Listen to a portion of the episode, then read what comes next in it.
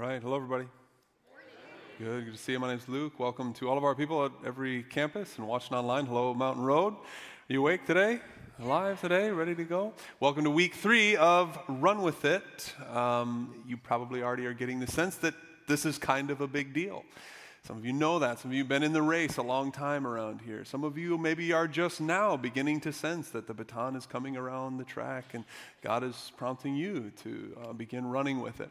No matter who you are, it's true for all of us that none of us were here 199 years ago when this multi generational marathon began at Mountain. But nevertheless, all of us right now have an opportunity to carry forward the good work that God started here. And we go with, I think, that same confidence that's in the opening address in Philippians. The New Testament writer Paul, he spoke to them very confidently and said, I'm confident of this, that the one who began a good work in you all is going to be faithful to carry it on to completion until the day of Christ Jesus.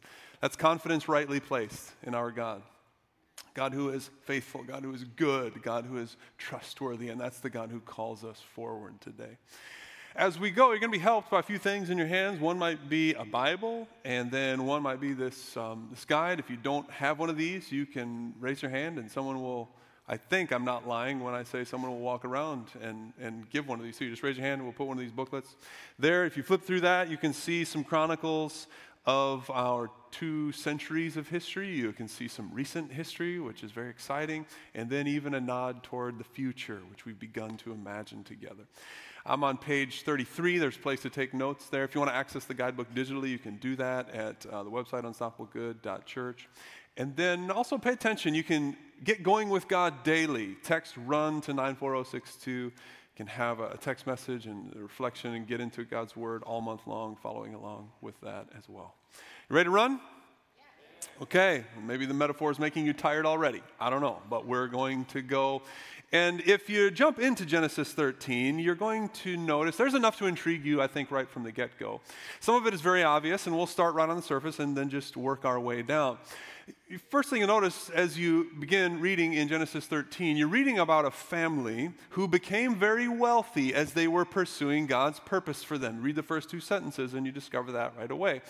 I think that's probably interesting to most of us. Like, yeah, tell me more about that. I'd like to know. Is this a how to book? It, it, might be especially interesting to you if maybe you were up late one night and a TV preacher came on and told you that you too could become wealthy by following God's plan for you. Maybe this is the recipe right here. We'll be left to wonder for a moment. But just to say right off the bat, that's something you notice right on the surface as you head into this part of the Bible.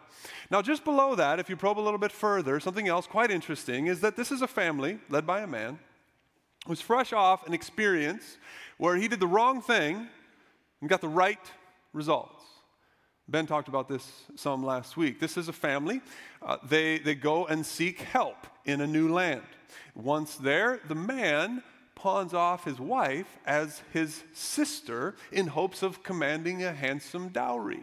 Some hijinks that hoodwinks the king of the land and creates quite a stir when the king takes her.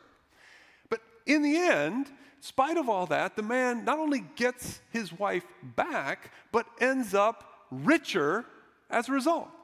The wrong thing led to what seemed like right results. This, is very curious to me because, number one, I got kids, and that's not the way that I've told them the world works. So, no, if you cheat, it, it's going to go bad for you. If you're careless, it doesn't lead to something good. That's how it goes. When you're mean, when you're lazy, when you're cowardly, it doesn't work out well for you. And number two, it's interesting because I know there are a number of people who come to church with this nagging guilt and a belief that you've done too many wrong things. And there are plenty more people who don't come to church for that same reason. And you yourself might have this fear that's what, that what's right, what's good, is no longer available to you because of your infractions and your misdemeanors along the way. You think maybe you're DQ'd from the race.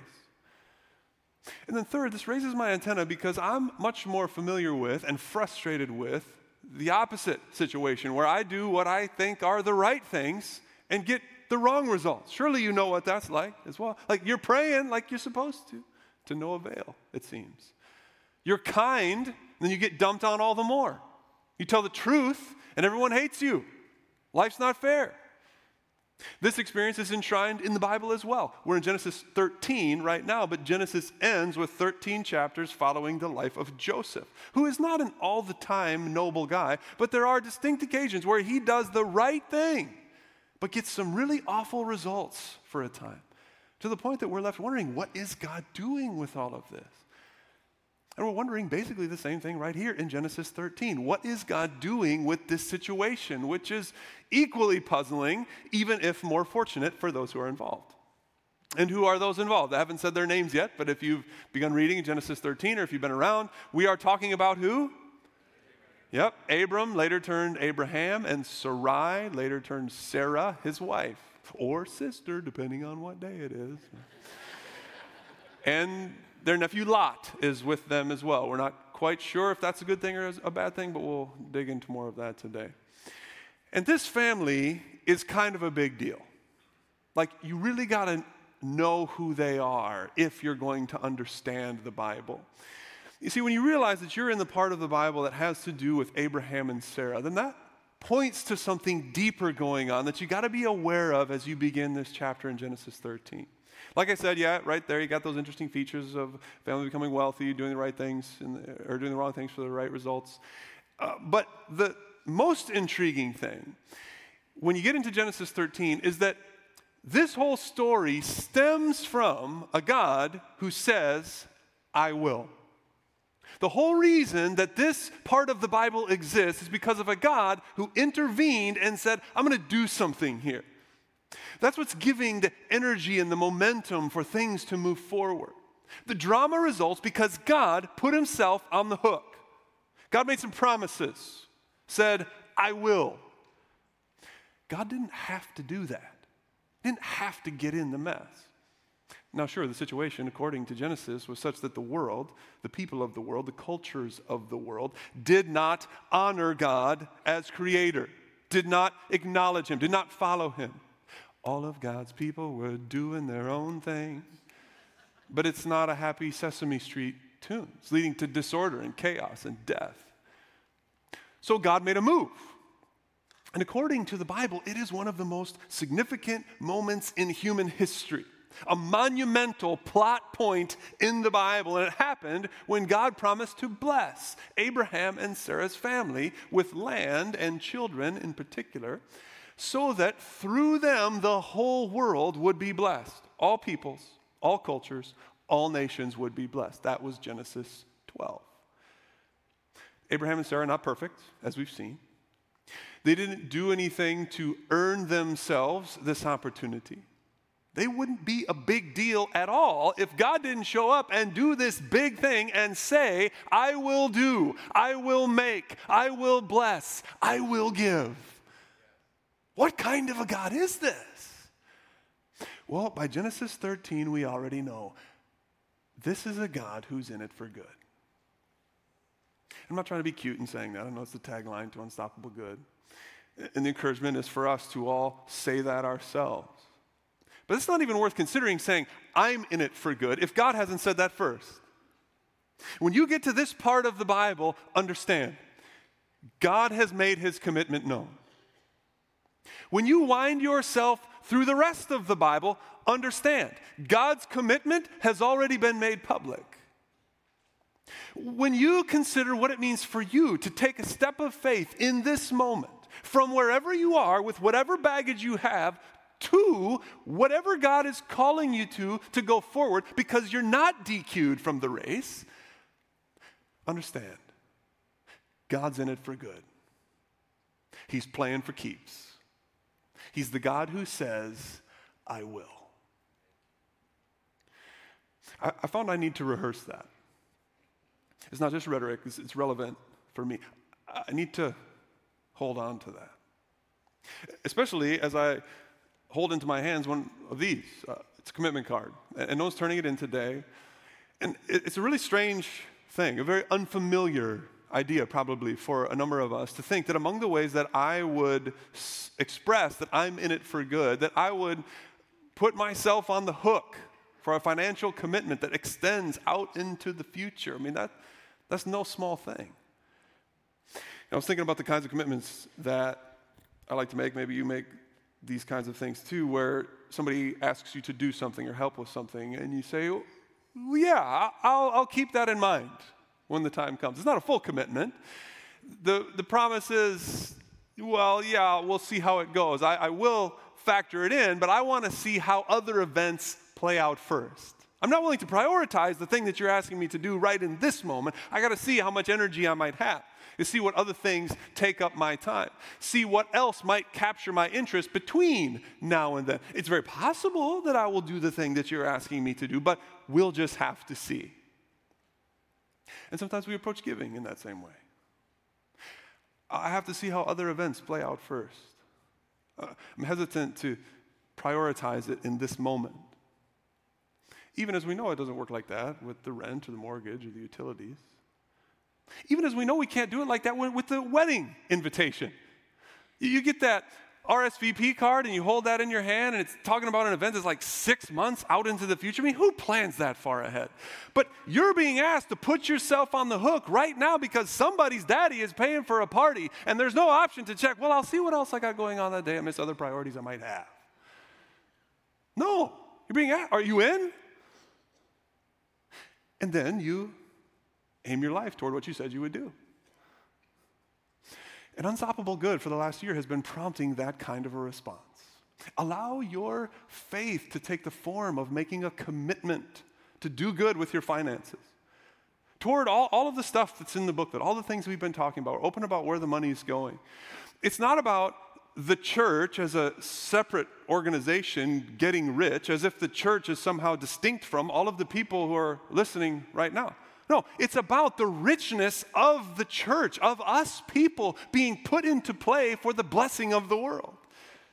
And thus the invitation to throw in with that, to put yourself on the hook, to make this a priority. Knowing, believing, trusting that God has already gone first. God's commitment has already been made public.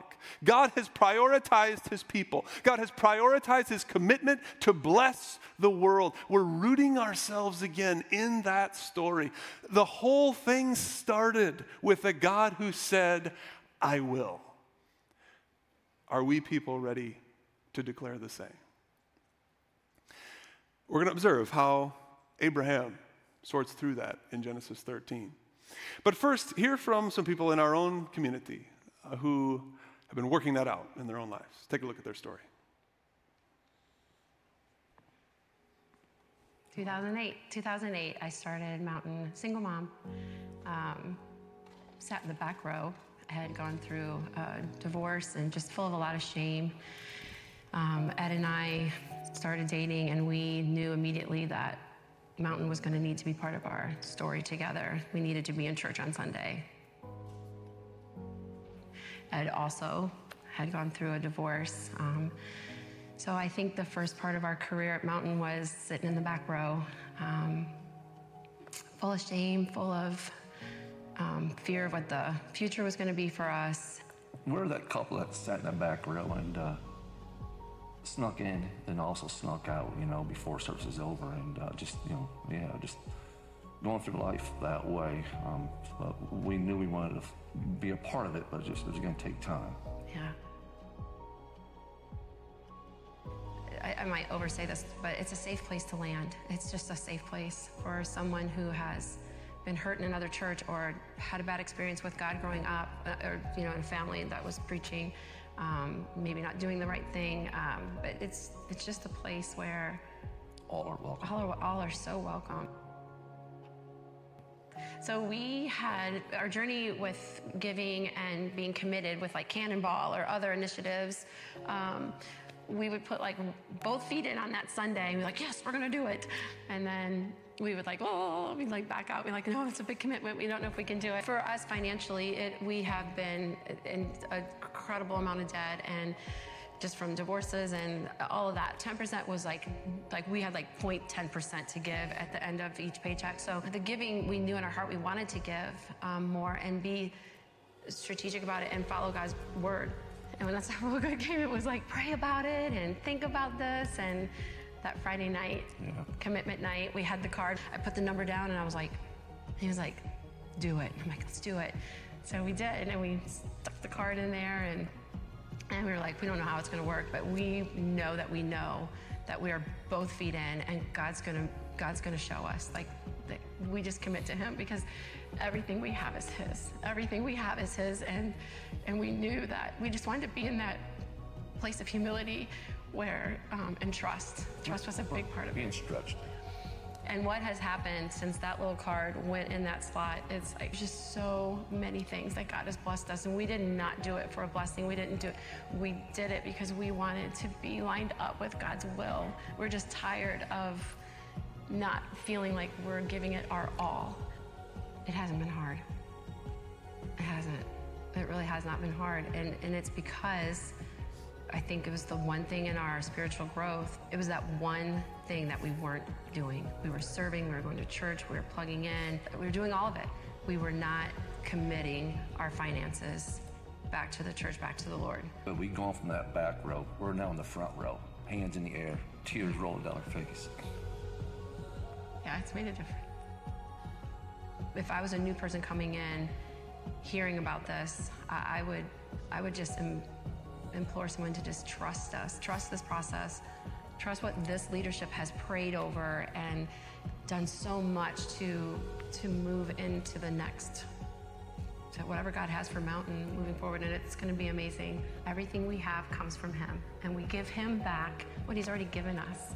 So again, I think trust is a huge part of it and trusting our church, trusting that this wasn't something that they just you know came up with on a whim that was prayed over and thought over and um, but but most importantly between you and the lord god will show you and he has shown us and he will do the same for you. Believe me he did it for us. He'll do it for you.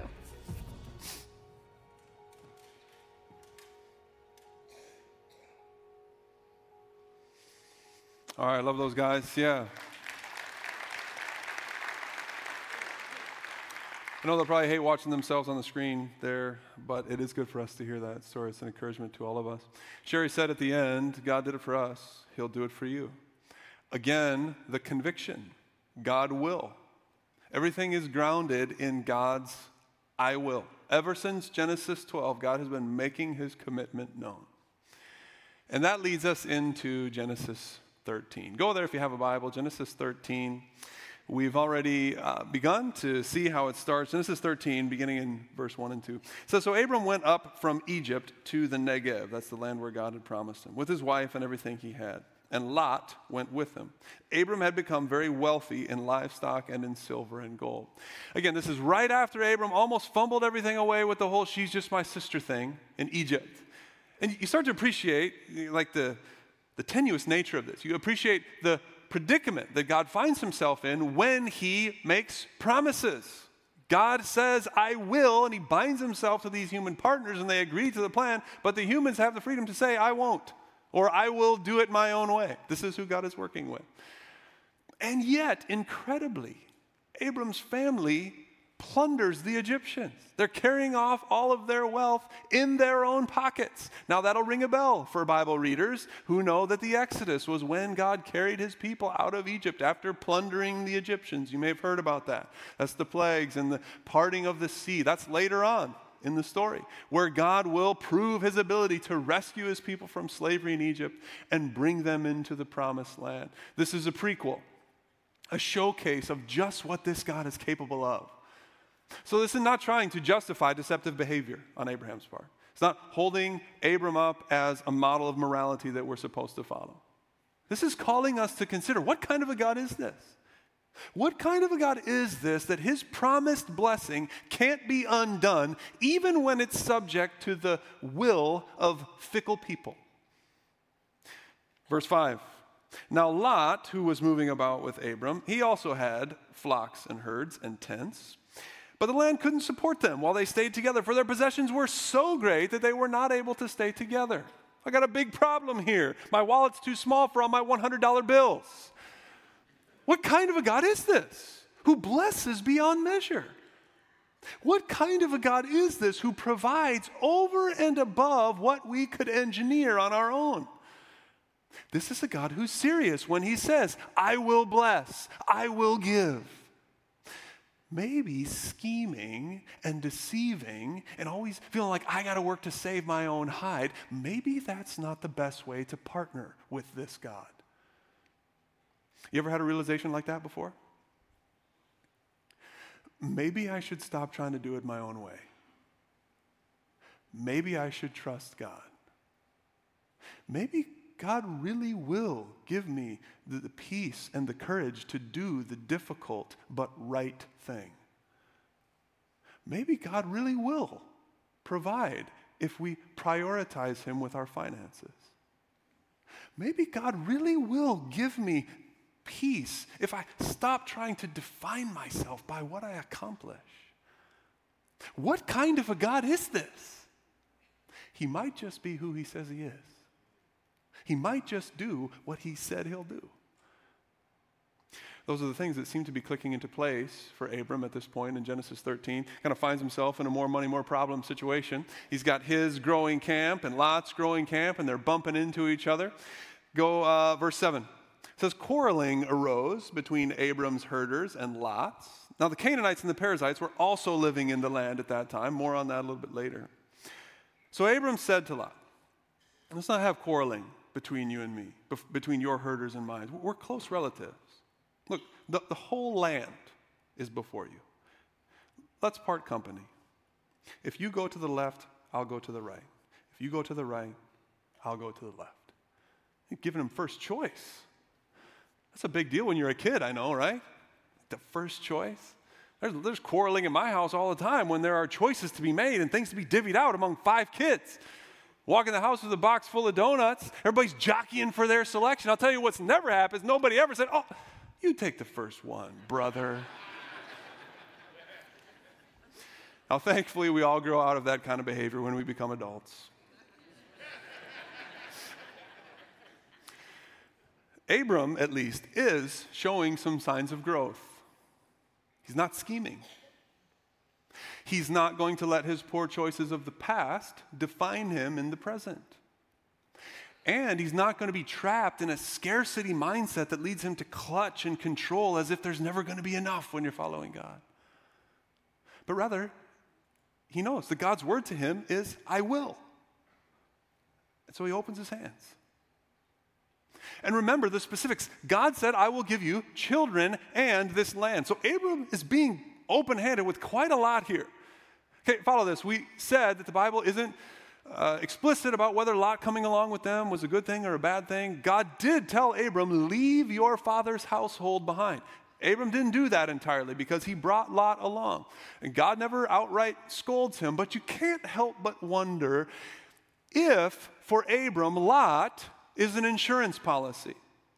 Remember, he's old with no kids, and so is his wife. At least we'll have someone, my nephew, to carry on the family line if this whole God promise thing doesn't work out. Well, not anymore. Because Abram said, You can go. No more insurance policy. And likewise with the land, it's all out there.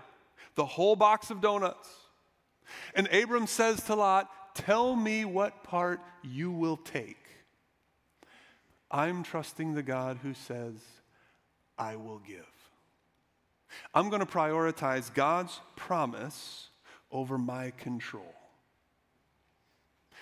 I like to control.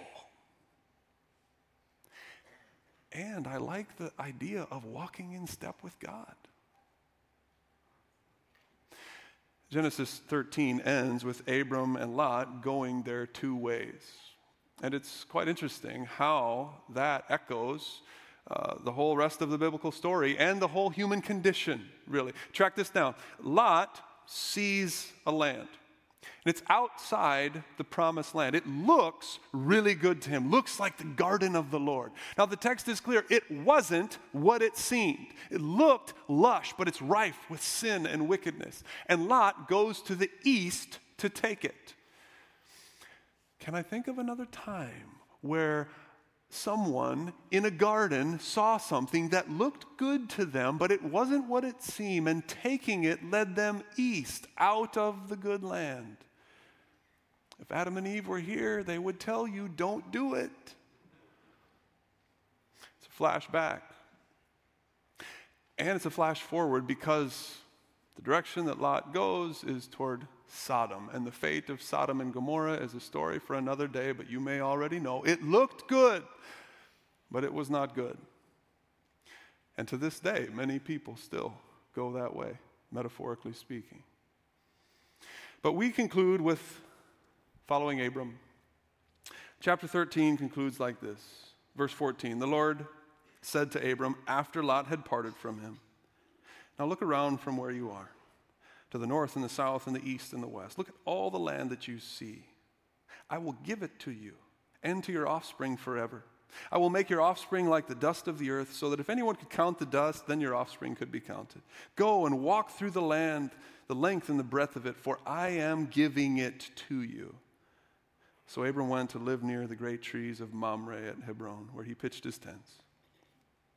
And there he built an altar to the Lord. An altar to the God who says, I will. Now, notice it's still future tense. He got to go and look at all of the land. But we saw that little comment earlier. The locals are still there. Abram's still just pitching his tent as a guest for right now. Everything's not all settled and resolved here. Lot goes down the path that looks really good. Abram goes down the path marked by obvious and present tensions. Yet it is the path of obedience. It is the path in line with God's promises. Is obedience to God more likely to resolve tensions or increase them? Now, sure, Abram resolved one thing. His herders and Lot's herds, they're not all bumping into each other. But now that Lot's gone, it's just Abram and his family there. Foreigners in a land where nobody's throwing out the welcome mat. Surely Abram has already noticed the neighbors aren't worshiping the God that I claim to know. They don't speak my language. They don't do things like people do where I come from. And I'm sure they're not going to love the suggestion that this land is being promised to me. Do I really want to raise a family here? Oh, yeah, a family. God, I'm not getting any younger, and neither is my barren wife. When is your I will going to become an I did? None of those tensions are resolved at the end of Genesis 13. And yet, while Abram sleeps under a temporary tent,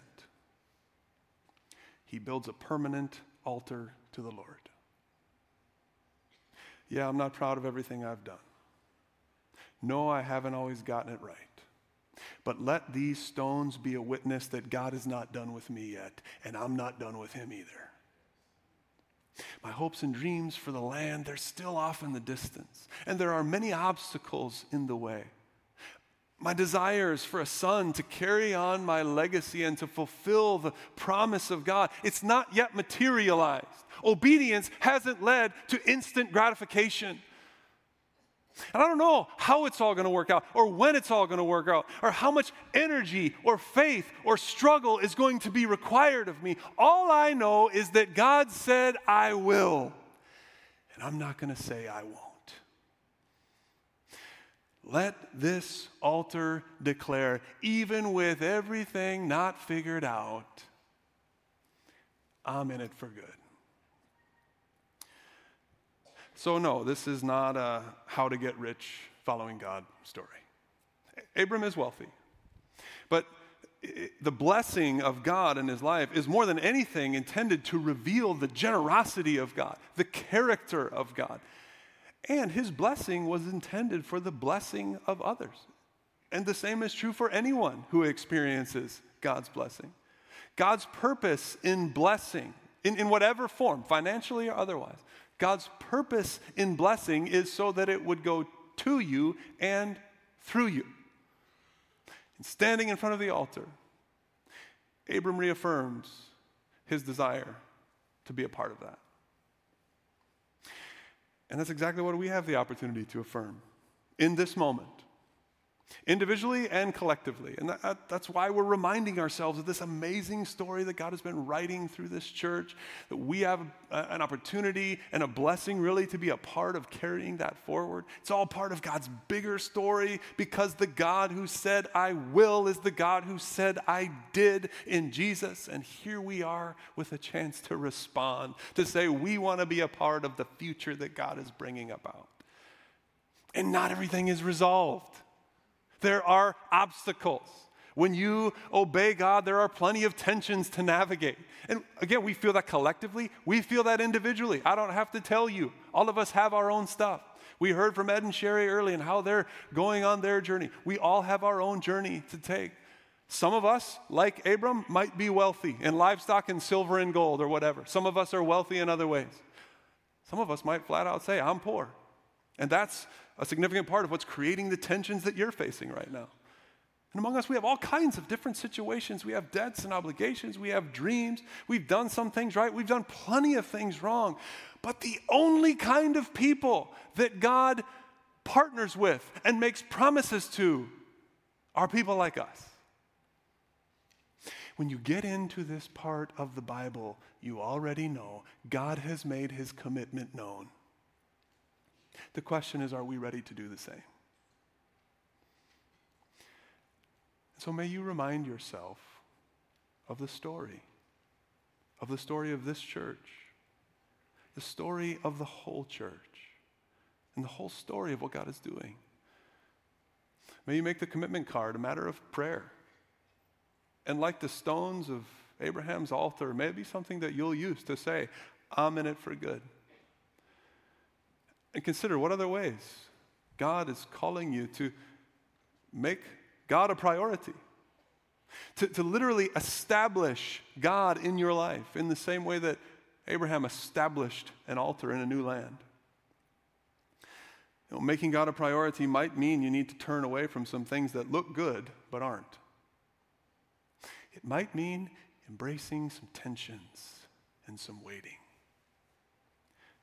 But if you do that, you might just meet the God of Abraham. The God who is who he says he is and who does what he says he will do. Let's pray. God, thank you for the ways that you have been faithful and for the encouragement that you have brought to us as we have rehearsed your story today. Thank you that we get to be a part of it. Thank you that you are God of our ancestors, of Abraham and Isaac and Jacob. You are the God of Jesus, and yet you are God here today, present and with us, patient with us, nurturing us along. God, we come before you mindful that you know all of the stuff that we've gotten wrong and all the stuff we've gotten right. We come to you honestly today. Pray that we would be able to hear your voice calling us forward, to uh, withstand any, any suggestion that we're somehow disqualified or that we, we have no part to play in what you're doing in the world. We do crave your blessing. We crave your presence. We want to know you. But let that work itself out so that any blessing that comes to us would flow through us. For your name's sake, for the blessing of the world, for the good of those around us, we want to be a part of that. Thank you for the assurance that you're with us. Thank you for the assurance that you're working and that you don't waste anything. Use us today, Lord Jesus. It's in your name we pray. Amen.